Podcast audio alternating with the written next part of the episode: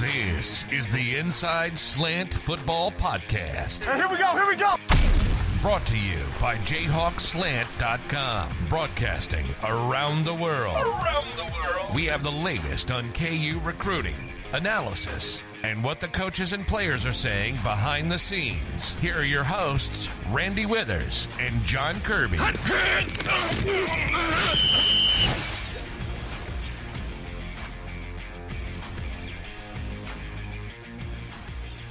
Hey, everybody, this is Randy Withers with another pregame edition of the Inside Slant podcast from JayhawkSlant.com. We are back in the Slant studios where we're going to talk about the Kansas football Jayhawks trying to go 4 0 for the first time in 13 years.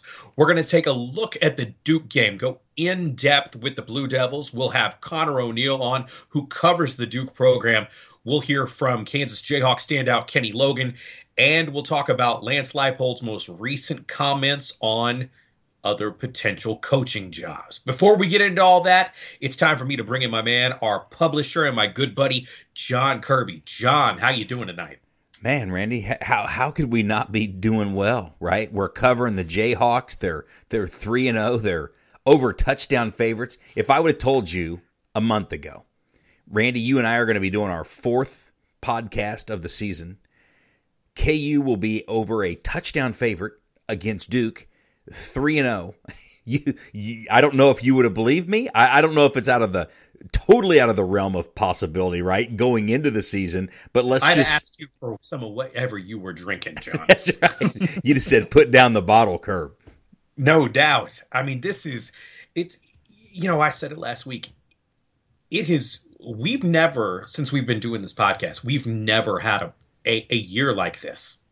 No. and we're only going into week four. I mean this is we've we've dreamt about doing this. And it's it's it's i mean last week people were laughing because my score prediction which i will point out we did kansas did win by three scores. It wasn't 21 points but it was three scores.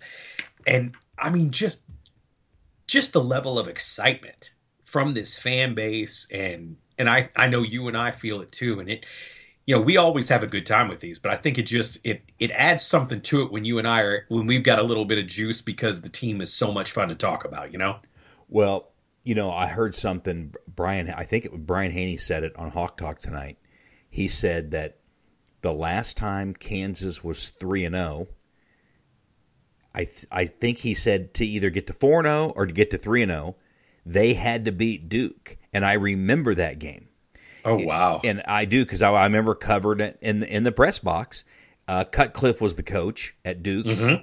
but I remember I remember that game, and Kansas was supposed to roll them, and Duke kind of gave Kansas some fits, and they were doing some good stuff offensively. But but I remember that game saying, you know, this this Duke program maybe something to watch because they just didn't roll over. You know, this was the Reesing and and Sharp and Stuckey and all those guys. It was their it was that 2009 team that started five and zero. Oh. So I mean, it was a good team. But I, I remember Duke in there, and I was like, man, they're uh they're kind of putting up a fight here more than Duke of that time was supposed to. So it, it's just funny how time you know repeats itself and here's Kansas and Duke playing 3 and 0 and who would ever thought that you know, one of the one of the many uh, old coaches I've gotten a chance to know, Bob Tavernero, and I, I've quoted Tav on several occasions. He always said, he goes, football's cyclical. It always comes back around. And, and here we are. That's, it's so weird that something is as similar as that literally coming back to the same kind of matchup and such a similar situation. I mean, who would have ever thought that? That's, that's pretty crazy right there, Curb. It is. It's uh, it's uh, you, you, know, but you know, Randy. It, well, what's crazy is you never really know. You know, uh, we joke about this all the time. People go, "Hey, Kirby, how many are they going to win this year before the season?" Mm-hmm. And I'm like, I have yeah. no idea. I mean, I have no idea. And the reason I say I have no idea, okay, because number one, there's still question marks with certain teams and before certain years, but I really had no idea. Well, now you look back at it, okay, and they've got a real chance to go 4 0. If most people would have said they believe this, like, hey, I, I called 4 0, I would probably call them a liar because no I, I, don't think anybody was sitting here calling for 4 0. But hey, it's been fun, and this Saturday is going to be fun. No question. No question. Before we get into that, I want to take a minute to thank our our sponsors of the Inside Slant podcast, Team Driven Fundraising. Team Driven Fundraising, a great company uh, that we became aware of because of one of the posters on our board. It's a company uh, related to, you know, it's connected to the Kansas family through the Kansas fan base and everything out of Texas. They work with high school coaches and, and schools to help them raise funds to, to help kids be involved in programs and different activities. John, tell us a little bit more about team driven fundraising. Yeah, you know, Randy, that you just explained it. Um, you know, they they help everybody raise funds. I, have looked at the site and it looks like a pretty cool deal to me. And um, you know, one of the one of the guys, Houston Hawk, is a poster on our board, and he reached yes, out sir. and and you know, I, have said this before. I've had multiple sponsors reach out, and just sometimes I didn't know if it was the right fit to do it. But I was like, hey, man, here's a guy who's a subscriber. Let's do it. So, hey, and I want to throw this out too. If anybody out there listening, listen, we we work with you. If you've got, uh, if you want to advertise on the site, if you want to advertise and sponsor a podcast, we, we always work with everybody and it's reasonable. So you're exactly right, John. Anybody that is interested in advertising on the slant, it's it's a great way to reach a lot of loyal Kansas fans throughout the region, and we would love to have you as a sponsor and supporter of what we do. And uh, yeah, if you ever if you ever have questions, don't hesitate. Be sure to reach out to Herb, or you can hit me up on Twitter. Either way, we'd love to talk with you about getting involved as a sponsor of the podcast or on the boards. So, John, you know, last week was a I don't even know if big is the right word. It was a, a huge road win uh, because it confirmed what KU had done the week before against a good West Virginia team. The Jayhawks go on the road, they go to Houston, they pick up a big win over the Cougars. What stood out to you about this match, about about the victory at Houston, and what Leipold's squad was able to do in Week Three? Well, Randy, the the first thing is is now that I'm convinced, if it's raining and KU falls behind two scores, they're definitely going to win. they have established that pattern. You are exactly right. I mean, they go to West Virginia, right? They fall behind 14 twice. It starts raining cats and dogs, and they win. And they mm-hmm. go down to Houston, and they fall down 14, and it rains and lightnings. They've got a weather delay, and they come back and win. So, hey, they can play from behind in the rain. We know that, okay? Um, you know what? You know what really impressed me, Randy, and and I'm sure there are reasons for this, but they came back out after that weather delay. Mm-hmm. I mean, they came out ready to play, and I don't know that Houston did. And and I think some of that goes back to, and trust me, Dana Holgorsen, he's been around a lot of good football programs oh, yeah. and winning. Mm-hmm. But you know, you, you saw the fight on the sideline that they had, and and uh, you saw a lot of penalties, and you know, to me, it looked just it was two teams in opposite end of the spectrums when it comes to the little things. I mean, Kansas didn't create penalties and they they didn't turn the ball over and they were disciplined and they were organized and Houston seemed out of sorts. So, you know, that's that's something that really stood out to me. And, and I've always said this, that's how you win at Kansas. Okay? You you don't win at Kansas at least when you're building a program early on by just lining up right off the get go with like more talent. You've got to do the little things, which we started to see last year. Something else that that stood out to me in that game. KU wore Houston down. I mean, they warmed down. They just started beating on them and and getting after them. And you know, I don't I don't want to say Houston quit, okay? But I think at some point you, they realized they weren't going to win this football game. KU was doing whatever they wanted to on offense. The Jayhawks were getting stops on defense. Um, I, I, just thought that I thought at some point Houston kind of backed down and they said this game's over. And you could see it in the just the body language with the players and and like i said you know you had that little fight on the sideline. I think it just trickled down from there. And mm-hmm. and it was just it was two different teams. I agree with you completely. You know I, I heard somebody mention it and i thought this at the time when i was watching the game. When you get them fighting against themselves you know you've got them. And I know I when I was coaching in high school ranks, that was one of the things that occasionally you'd see it, and you knew once it reached that point where they weren't even thinking about you anymore. They were mad at each other. There is that's hard to come back from. And Kansas just appeared so in control, even when they were down 14 points. This is something you and I have talked about for years. That is a situation that the Jayhawks of old would fold in. The fact that they at West Virginia they went down by 14 not once but twice and had the rain and had to go to overtime and just kept coming. That showed us a lot about the difference that this is not this is not those old Jayhawks. This this program under Lance Leipold has demonstrated already a grit and a fortitude that we have not seen in Lawrence in a really long time. And I think maybe that's the most exciting thing for me is the fact that they they don't flinch. They don't fold. And I think that's what it it it just makes this team you feel like there's so much possibility because they do have a lot of they have a lot more talent than I think anybody realized. And with that just that level of of commitment and and just inner strength, man. I'm telling you, it's it's exciting to think about what could be possible. Speaking of what could be possible, the undefeated Duke Blue Devils coming to Lawrence and to preview the matchup this Saturday. We are going to talk about an expert from behind enemy lines now. I'm going to turn it over to Kirby on the studio line. Connor, how you doing, man? Thanks for joining us. I'm doing well, John. How are you? I'm doing well. Hey, I got to get this just out of the way, right? Because you know it's going to be asked and you know it's going to be talked about. But you've got a matchup of two of the greatest college basketball traditions being played in a game where both teams are undefeated in football. So, what is the talk around Durham and the Duke program and the fan base just about this game against Kansas with both teams being 3 and 0? Well, I think we've got to call this the Champions Classic of the Gridiron. um, I'm not. I I can't take full credit for that. I saw somebody on some avenue somewhere on the internet call it that, and I've kind of run with it. But I, I think the basketball programs are matched up against each other this year, if I'm not mistaken, um, in the Champions Classic. Well, so, that, hey, it's definitely a game that it, that both fan bases can recognize with.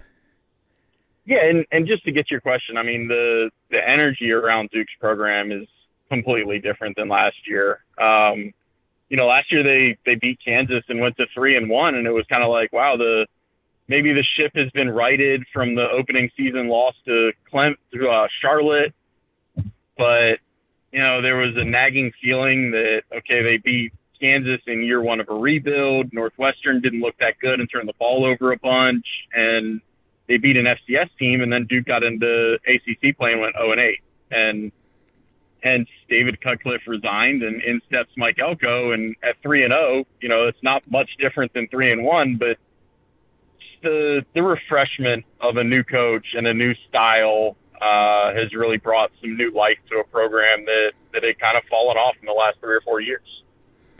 All right, so you got Mike Elko there now, and you know, kind of an interesting side story, and it's something that I don't know will ever be proven as a fact, but he was definitely in the mix for KU's job when they hired Lance Leipold. So, you know, what has just kind of stood out to you from the way he's taken over the program and the way he's running things? You know, it it stands out that their offense is clicking. Um, everybody and and Mike has even joked with us about uh, about this several times. Everybody just has it in their mind that these defensive coordinators all want to just win games 20 to 10. And they, they never want to have a efficient offense. They just want to do enough on offense and be, but uh, Mike wants to score points. Like he joked about that in his press conference on Monday. He's like, you know, yeah, I, I want to score. I want to do the things on offense that as a defensive coordinator, I hate it.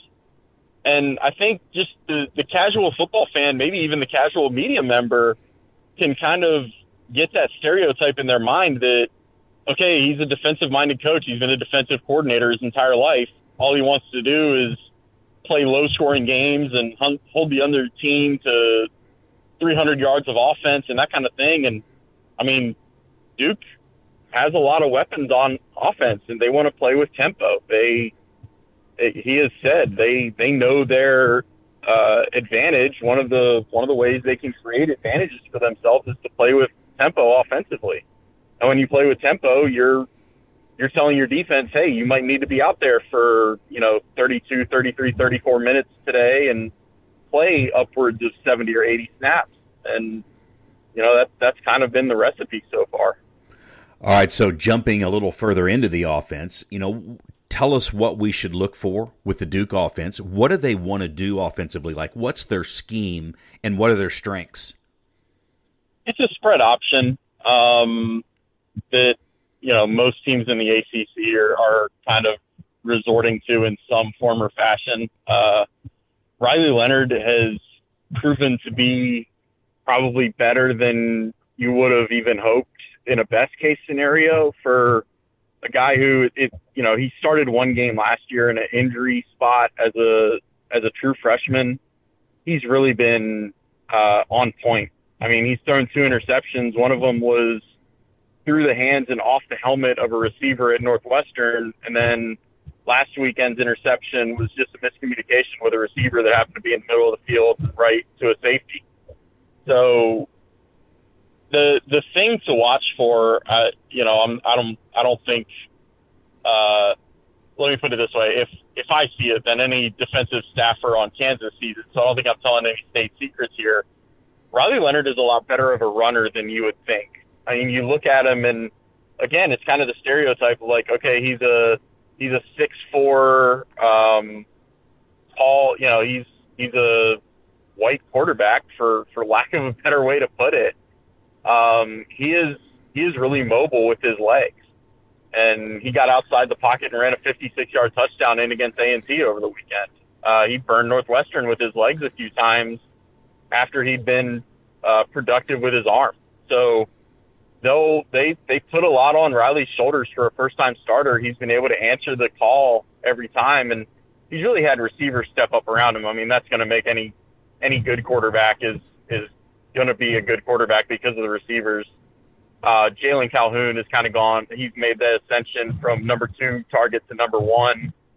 And they've had some guys that were kind of role players, just kind of niche receivers in the past, uh, really step up into into better roles and, and kind of answer the call there too. What do you think about their offensive line? That's they've been really good. Um, they rotate a, a little more than most offensive lines that I've covered. Like they'll they'll throw in Andre Harris to start. He's a transfer from Arkansas State at right tackle, but then you know second or third series you can see John Jalot out there, and he's uh, he's been in the Duke program for a little bit. Really, the only two mainstays you can count on seeing every every drive are the left tackle Graham Barton and Jacob Monk, who plays center or one of the guard spots. Um, you know, they've, they've got Chance Lytle, uh, is a name that some of your fans might be familiar with. He went viral, uh, in August for his operatic singing voice, um, which is just phenomenal. Like uh, they're having a team dinner and all the guys are like, Chance, can you sing for us? Let, you know, let's hear the pipes. And I mean, he is, he is, he wants to be a bassist for uh, an opera one day. Like that's his that's his career goal when football's over. Um, so just some interesting background, but but their offensive line has been a, a really strong point of their team. All right, so we move over to the defense, and I was joking with people on our message board that you know Mike Elko's a good defensive mind because the man was making over two million dollars at Texas A and M. So if you're making over $2 million as a coordinator, you're probably pretty good. So, talk about what he's doing on defense. What do you like about him, and what have you seen from them so far? There's, you know, it's it's going to sound football coach cliche ish, but their fundamentals seem to be a lot better this year. And that's, you know, they had a really low bar to clear as far as improvement from last year. Uh, Duke was dead last in the country in yards allowed last season and they're they're not they're not going to finish the season as a top 25 defense. Like they've got cracks. They're not that deep at many defensive positions.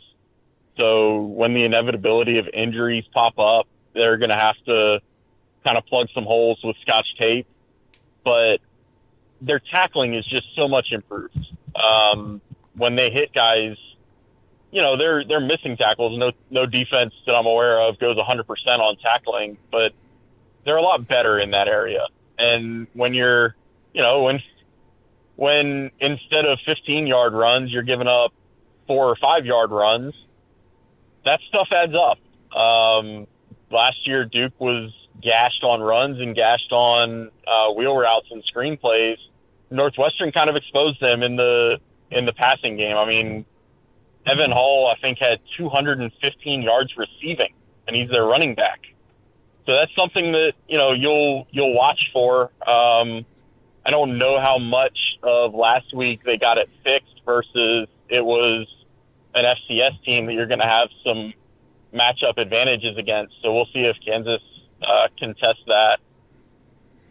All right, so this week we got you working double overtime. Um, you're going to do our Q and A that we always release later in the week, but I'll ask you this question that you'll also answer in that. Just tell us about the matchup. How do you see this Duke versus Kansas game, and maybe how it plays out? I'm really interested to see like the first quarter or quarter and a half because you've got on one hand a Kansas team that's fallen behind 14 nothing in each of the last two games, and then they seem to turn on the gas. Uh, they don't stay down for long, and they get really efficient. I think it was the Houston game where they scored touchdowns on six straight uh, full possessions. You know, not counting the one that they took over with 15 seconds left in the first half. That I, I don't really count that.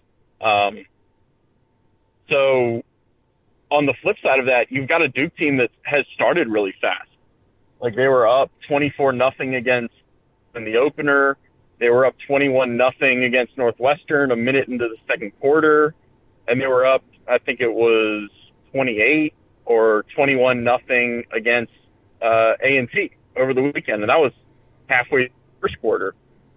So, you know, it's almost like you you go with the trend and figure Duke is going to get up another two or three touchdowns, and then we'll see if the game actually starts, or do you bet the complete opposite way and this game that Kansas actually starts fast and Duke actually starts slow? So I think that'll determine a lot about how the rest of the game is played.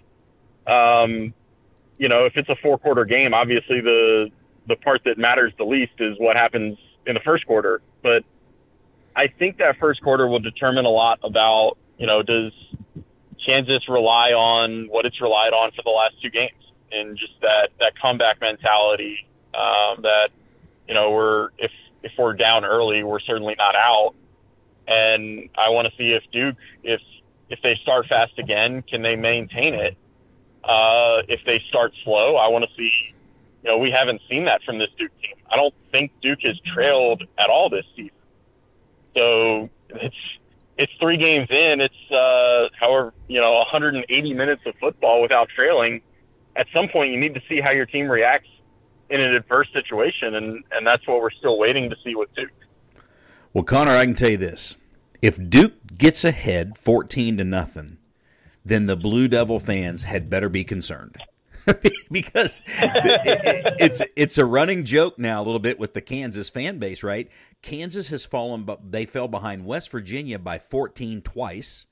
They fell behind to Houston by 14, and they have come storming back. So it's kind of a uh, it's kind of a funny thing among the fan base that hey, why don't we just fall behind 14 nothing? We're you know we we come storming back. So hey, it's going to be an interesting Saturday, and and you know we're going to get a lot of national play on this. This game's going to be talked about a lot.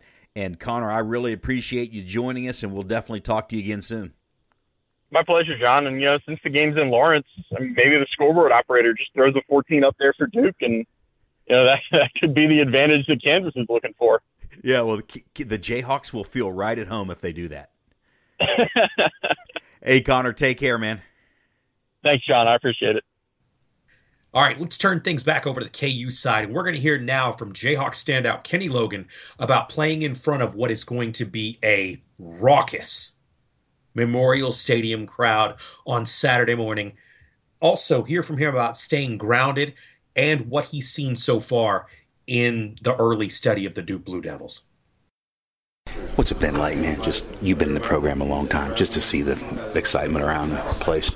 Um, it's been pretty fun. Um, I feel like we're uh, we're keeping our heads uh, kind of like in between. We're not getting too high, we're not getting too low, but it's definitely exciting to see. Uh, everybody come around and start to actually kind of take notice. But uh, we still got our heads down. We're still working. Uh, we're not trying to get caught up in the outside things. We're trying to keep our head uh, straight ahead and keep working every day. All right, so being a leader of this team, I mean, do you talk to the guys about, hey guys, let's take this one game at a time. Let's you know be. Let's go. Let's not get ahead of ourselves. Um, I don't. I don't feel like I really have to, but sometimes it's always okay just to reiterate it. Like we're trying to go one and zero uh, every every week, um, and that's our, our, our mindset. So we just try to go one and zero. We don't try to look forward to anybody else or games down the line. We just try to focus on the week and the team ahead ahead of us. So the defense has kind of started slow a bit, then the offense picks up, and it seems like then the defense starts clicking. Tell me about that. There's been a couple of pattern here of that. Um, we definitely, uh, we definitely uh, feed off each other. Uh, I just also feel like uh, the defense can start faster, but um, it's just uh, being able to trust our offense to go out there and put points on the board gives us confidence to go out there and play harder. So I really think that's what it is, and it's just little things we got to clean up that make things click faster, but. I'm excited. How excited are you to go out and play in front of what they're calling could be a full house or somewhere in that neighborhood? Um, I always kind of interact with the fans. Uh, that's always my nature. So having the full support of the community and Jayhawk Nation is going to be uh, really exciting. Uh, give us a little home field advantage. Uh, they're going to be loud.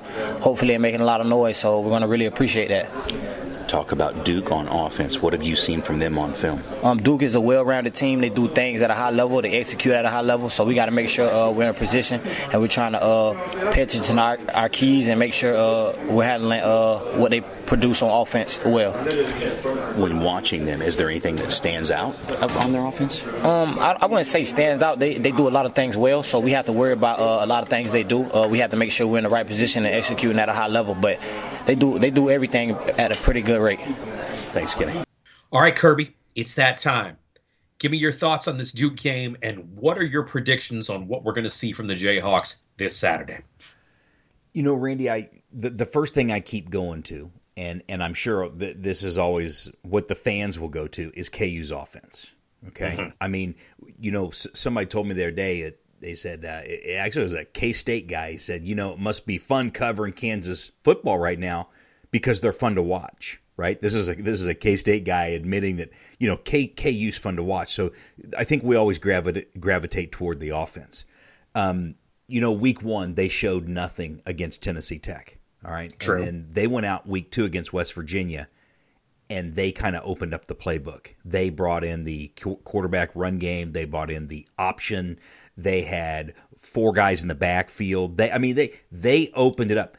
I want to say they caught West Virginia off storm, off guard by storm. And West Virginia didn't know how to respond. And when, when you're a defensive coordinator, you even heard the DC in his interview after the game was over admitted that they were caught off guard. Okay, so yes. that that gave Houston a week to prepare for what KU does. All right, I thought Houston was poorly schemed on defense. All right, they were in a, a single high safety back there the whole time. They were in man. They never once adjusted in that football game to what Kansas was doing. It was bizarre to me when you go back and look in the fourth quarter. They're still playing the same stuff they were in the second quarter. Okay, so you've got week two West Virginia kind of caught them off guard. Week three against Houston, they they were I don't know what they were doing. Okay, Duke is going to be coached up and they're going to be schemed up. That I can promise you. Mike Elko is a very good defensive coordinator, and he will have them he will have them ready to go. Now, there's something I always remember about matchups in football. Bill Miller, the old co-defensive coordinator for KU, uh, when when Mangino was here. Mm-hmm. And and the I remember when they were getting ready to schedule Georgia Tech, and the word was out that hey, Kansas was going to play Georgia Tech. Now I don't know if I don't think Bill was on the staff under Gill who actually played Georgia Tech, but I remember Bill Miller saying, "God, why would you schedule Georgia Tech?" He said it's such a hard offense to prepare for, and he says he goes, "I know how to stop the option." He says I can sit up on a chalkboard and I can diagram how you stop an option play. He goes, I've played option football for years, but I can show you how to do it, but I don't know that my kids can do it. Okay. So interesting. And there's a there's a big difference there. You you take a guy who's a good ball coach and he can put up and you give him a, a whiteboard, he can go and he can say, Hey, listen, when these guys do this, here's our answer to this. True. But just because he can show it on a chalkboard doesn't mean that they're going to be able to stop it. And that's kind of where I'm seeing this matchup right now. I think Duke is going to do some things to try to take away Jalon Daniels' run game. They're going to do some things to take away the option. The question is, is if they can do that for four quarters. I think Duke does some good things on offense. They run that that zone spread, that spread read where the you know the quarterback he's pretty athletic. I mean, I've watched him. He's he'll outrun linebackers and he's not bad at all. He's got some size. Um, the running backs are physical. Up front, they're okay. I don't know if their wide receivers scare me, but Duke's a formidable opponent. I mean, they're like I said, they're going to be well schemed, well coached. They're different than West Virginia and Houston. I don't think Duke has the athletes West Virginia and Houston have. However, I do think they'll make up with some of that for coming in, being confident, and, and being well coached. I just, there, there's a couple things, Randy. I think Kansas has the momentum. They're playing at home and what's going to be the largest crowd we've seen in a long time. Mm-hmm. I, just being around the players, being around the coaches, you know, it, it's a little bit the the momentum factor. But you know what? For me, I think Kansas is the better football team. So I'm going to go KU 35, Duke 28. Give me yours. That is that's an interesting score. Now I think I think there's going to be a little bit more of a differential between the two. I've got Kansas winning this one. I think it's going to be 11 points. I see this being 31 20. Um, I could see it go a little bit higher, but I really do feel like it's going to be 11 to 12 point differential between the two. Um, and that's not like last week where I said, you know, a score or two and, and ended up doing the math and getting it to 21. As I said on the board, you know, leave those maths to me. I, I I see Kansas winning this one by 11 to 12 points. Um, I agree with you. I think Kansas is the better team here. Um, I also agree. I think I think Duke will come in prepared because obviously they now have they've got three weeks of tape on Kansas, including the last two weeks of them really kind of unveiling what the offense is going to look like. I still expect Andy Kotelnicki to run to continue to roll out every week with new wrinkles. That's what a good offensive coordinator does, and he has already proven that he is a spectacular play caller. He will have new wrinkles every week. Um, you know, it's it's interesting watching him, and I know we're we're really spoiled in this part of the country some of what he does and the way that he holds things back and kind of brings things out gradually, it it's shades of Andy Reid. Although I know that's nothing unique to any any really good play caller. That's something that they all do. They always have a new wrinkle, a new variance every week, and I, I think we'll continue to see that. Uh, I think we'll also start to see this defense is going to get a little more, a little stronger every week. You know, we've talked about how last year, as the season went on, that defense improved. And I think we're going to continue to see that. I think we'll see a, a better effort against Duke. I think we'll see them contain uh, their offense a little bit better. We're going to see that secondary maybe shore up a little bit more. And uh, yeah, I, I, think we're going to see the Jayhawks go 4 0 on Saturday. And it is going to be in front of a maybe even sold out Memorial Stadium. How crazy does that sound, John? Well, it, uh, you know, it, it, it this is all. so, so, sometimes, Randy, I, I, I, look back and I'm just like going, I, I, I don't go, is this really happening? But I do. It, it, gives me shades. Now, I understand. I covered the the Mangino era, okay, mm-hmm. from start to finish. Okay, I was there the whole way, so I've I've seen this. I know what it feels like. I've seen what it feels like.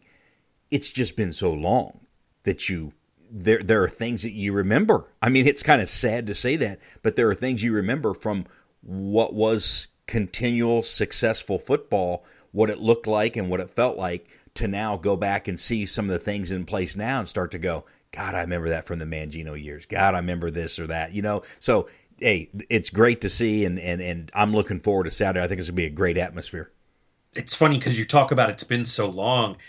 The other side of that, the run up to this, the laying of the foundation, the the the change of culture and the turning the ship has happened in such a short amount of time. It's been so long ago that we've seen this, but it's also it's happened so fast. How big a shock is that to you? I mean, I know we're only three three weeks into this season. Well, I don't know. You know, we were talking about Mangino. Okay, Mangino in year two got to a bowl game, which was unfathomable. No, I mean, no, nobody thought that would happen. True. I don't think anybody thought KU would be a seven touchdown or seven point favorite going into the Duke game with a chance to be four and zero. Oh. But Good you know, point. Randy, there's there, there's some things here though. There were signals and there were signs. Look back to last year. They beat Texas. They play West Virginia to the final possession. They played TCU to the final possession. So they went into the offseason and there were some signs. Everybody was happy. All the KU fans were pumped up because they saw competitive football at the at the end. Now what they do, they get the transfer portal, they get another year under Gildersleeve, they get another year in the system. Look at Kotelnicki. He couldn't have done all this stuff he's doing now last year. He, I mean, he was able to install some of this stuff in the spring. You know, in the summer now they give you a few hours during the week to meet with players and go over things. Then they had fall mm-hmm. football. So the whole program has kind of evolved. Okay. I don't know that it's a shock when you look back at last year, the way it ended, because they showed signs that they could hang with teams. That's a very good point. Okay. We've talked about all the happy and the fun stuff. John, it's time to talk about the elephant in the room. I'm going to bring up an uneasy topic, something that makes all Kansas fans oh, really boy. uncomfortable right now. I know where I know where this is going. Man, everybody's been talking, and there has been a lot of conversation. We've seen a ton of lists from different college football pundits and, and prognosticators and experts saying that Lance Leipold is a candidate for the Nebraska job. And I'm going to play a clip from his appearance on Ryan Leaf's show and, and let people hear what he had to say.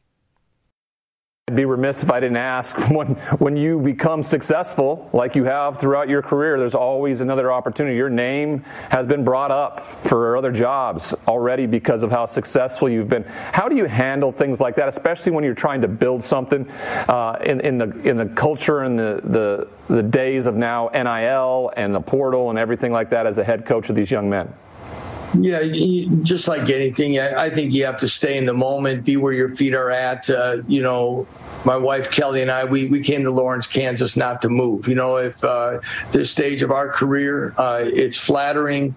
Um, you know, it's like you said, it's early. It's early in the season, but our focus is trying to build the Kansas Jayhawks into a winner and a consistent winner for the long haul. Kirby, give me your take on this and, and what you thought of Coach Leipold's answer. Well, I want to tell you this, Randy. That you know that was a clip that that I know we had in our audio, and and just before we started this, I, I want to read this, okay? Because I don't want to butcher it. Mm-hmm. Just before we went on the podcast here, uh, Lance Leipold was on Joel Klatt's show. Yep, this is good stuff. Yeah, and he said uh, if you look at Buffalo and Kansas, they weren't on everybody's list to throw out on their resume. But I feel that these jobs are the fit for the right reason and the right challenges. And you know, the good Lord puts us here for a reason. My wife and my family are extremely happy here. We expect to be here a long time.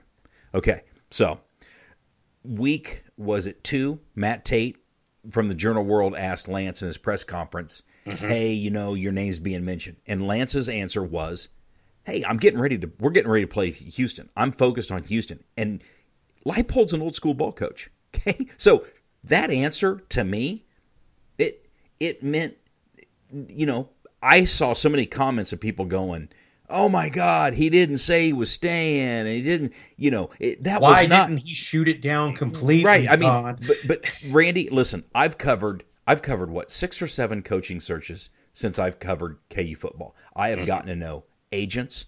I've gotten to know athletic directors. I've gotten to know several coaches who are who are still at Kansas or have been at Kansas, and I, I've been through it all with this.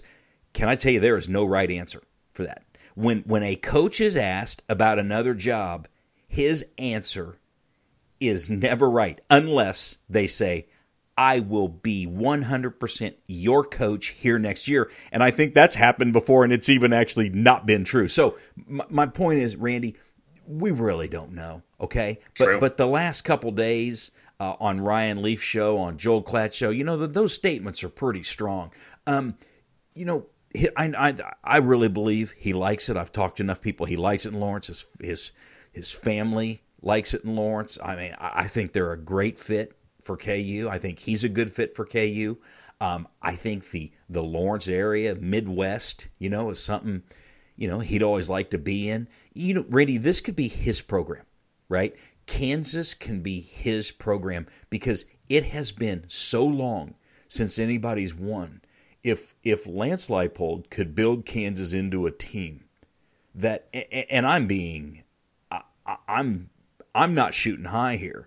If they could go between five and seven and eight and four, okay, Lance Leipold could just retire at Kansas. Now I know he's a competitor and doesn't want to, you know, he he five and seven wouldn't be what he shoots for, but Kansas fans have been looking for the guy that can get them to where he's showing right now. Okay, no question. But if, if if he can build the program to where he's six to eight wins a year, then Kansas will build him a statue well, outside of the stadium. But but it see it's different too.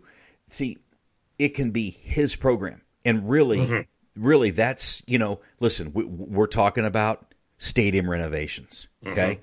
We're talking about, you know, NIL. I mean, people will rally around someone like him. I mean, this can be his program. And and I keep going back to that because and, and hey, I'm just talking hypothetically, okay? Of course. L- look at Nebraska, okay? They just hired Scott Frost. He was the golden boy. He was the guy. He was he was Mr. Nebraska. He had just taken Central Florida to an undefeated season. I mean, this guy was it everything was aligned. And they're they're canning him early. I mean, it's a, it's a hard job. So I'm not going to get into all the speculation. I'm just saying that number it's so early for that. But these last couple statements Leipold has talked about, I mean, they they, they do carry some weight. And, and I got to tell you this too, Travis Goff is a sharp guy. He's a good AD. Um, mm-hmm. I've just talked to too many people that that say that the ship he's got going there right now is is going in the right direction. And and again, he's a great Travis Goff's a great fit for Kansas. He's going to be proactive in this. Okay, he is not going to sit here and let Leipold's name be thrown around without coming up with some plan to get things worked out. So I'm not going to sit here and throw out any more speculation on that, but I can promise you that Travis Goff is not just sitting and standing by with his football coach who's 3 and 0 with no plan in place. So, I'll leave it at that.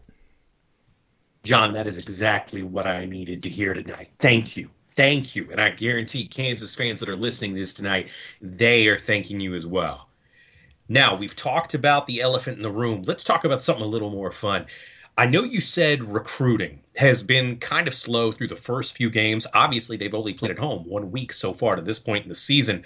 Um, that said, with the potential for a sold out stadium and a big matchup chance to go 4 and 0 with this home matchup on Saturday against Duke, have you seen maybe an uptick in not just activity on the recruiting trail, but maybe some interest from kids that are being targeted by this Kansas staff?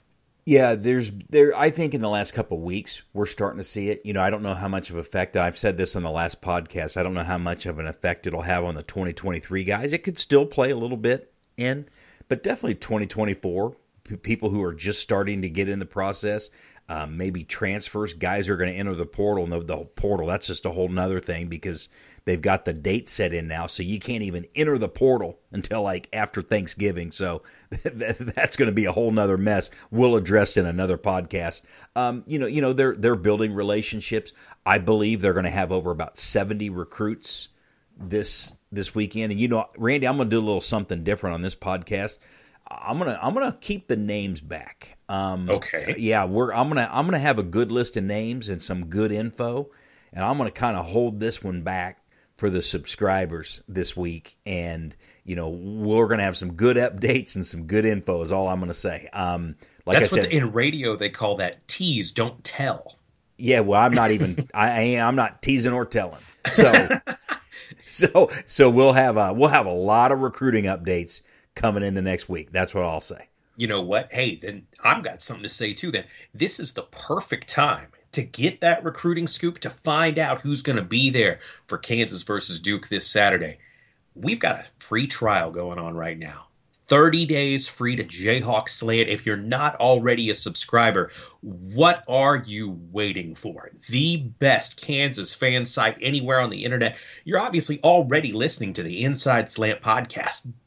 Get with the program and get all the inside information from John Kirby, from Connor Becker, from myself on the football side, from Shay Wildeboor on the basketball side. There is no better time than now to find out what you're missing with jayhawkslant.com. Take advantage of that 30 day trial. Find out all about the recruits that we've got coming in this weekend and what should be a huge, potentially historic weekend for Kansas football.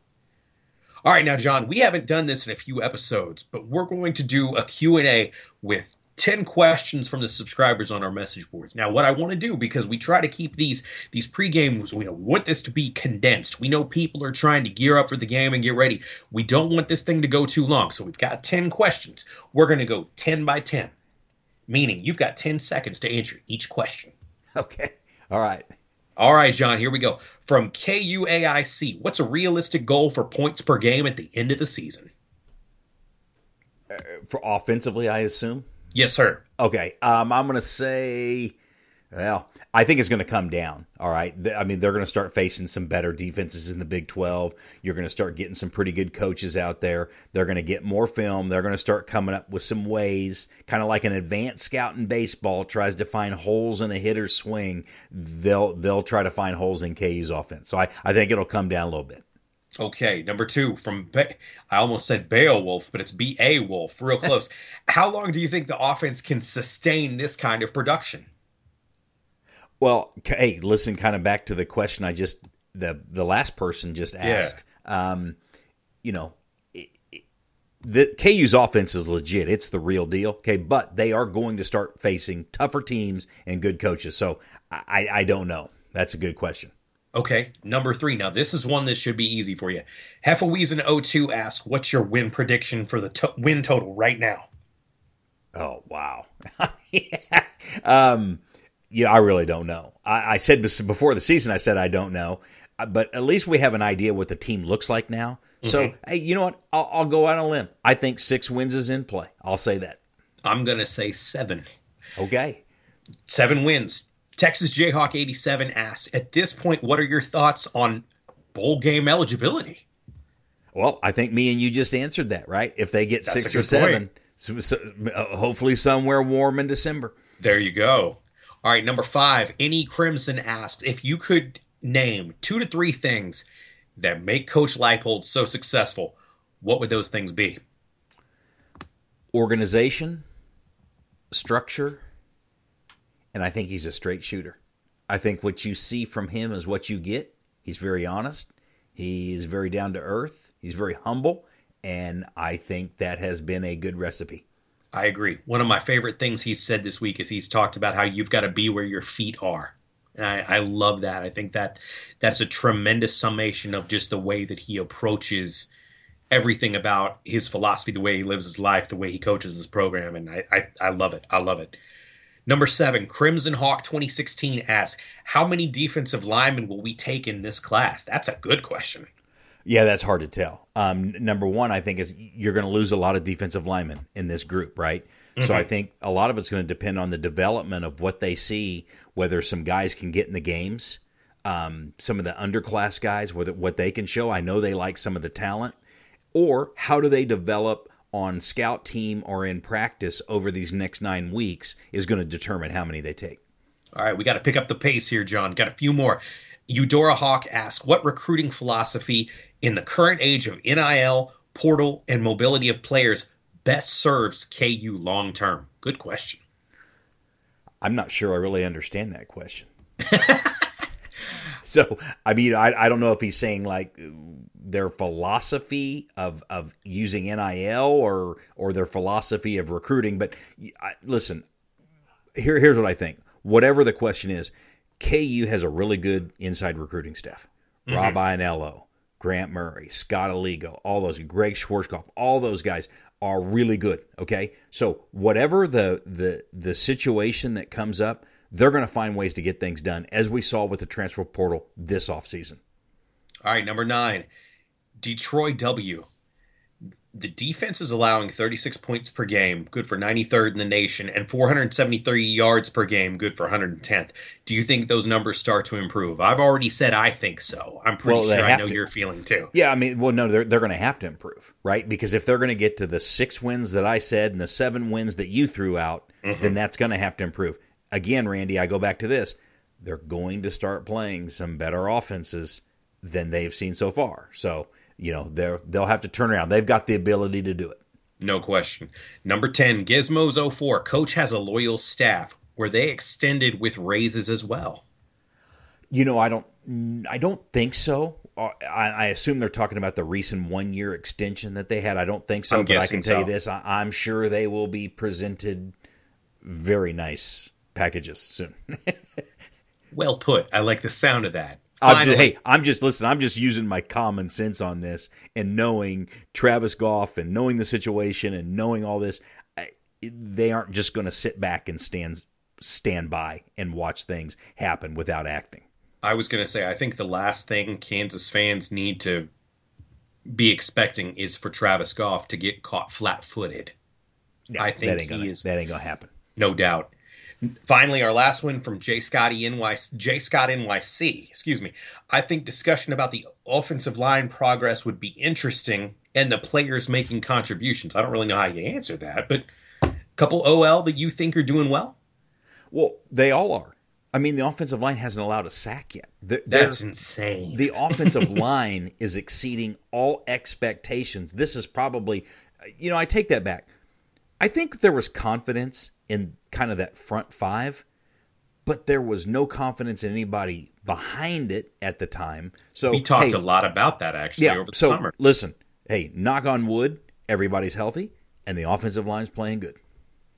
That is the final word from John Kirby, and that wraps it up for the pregame edition of the Inside Slant podcast from JayhawkSlant.com. You've heard information from behind enemy lines about the Duke Blue Devils. We've talked recruiting. We answered. We said we are going to do 10 by 10. We actually did 11 questions off the board. We've given the update on potential coaching jobs and why Kansas fans need to quit worrying so much about Lance Leipold. More than that, I want to take a minute now to thank again our sponsors. Team Driven Fundraising, they're a sponsor of the Inside Slant podcast. They give us the opportunity to continue to bring great content to you guys, and they are a fantastic business affiliated with Kansas fans. Get out, support them, work with them to support your local high school or programs sports programs or activities there to make sure that kids can be involved and can continue to be involved that might not otherwise be able to. For our man John Kirby, I'm Randy Withers. You've been listening to the Inside Slant podcast. We will talk with you again soon. This has been a podcast from JayhawkSlant.com.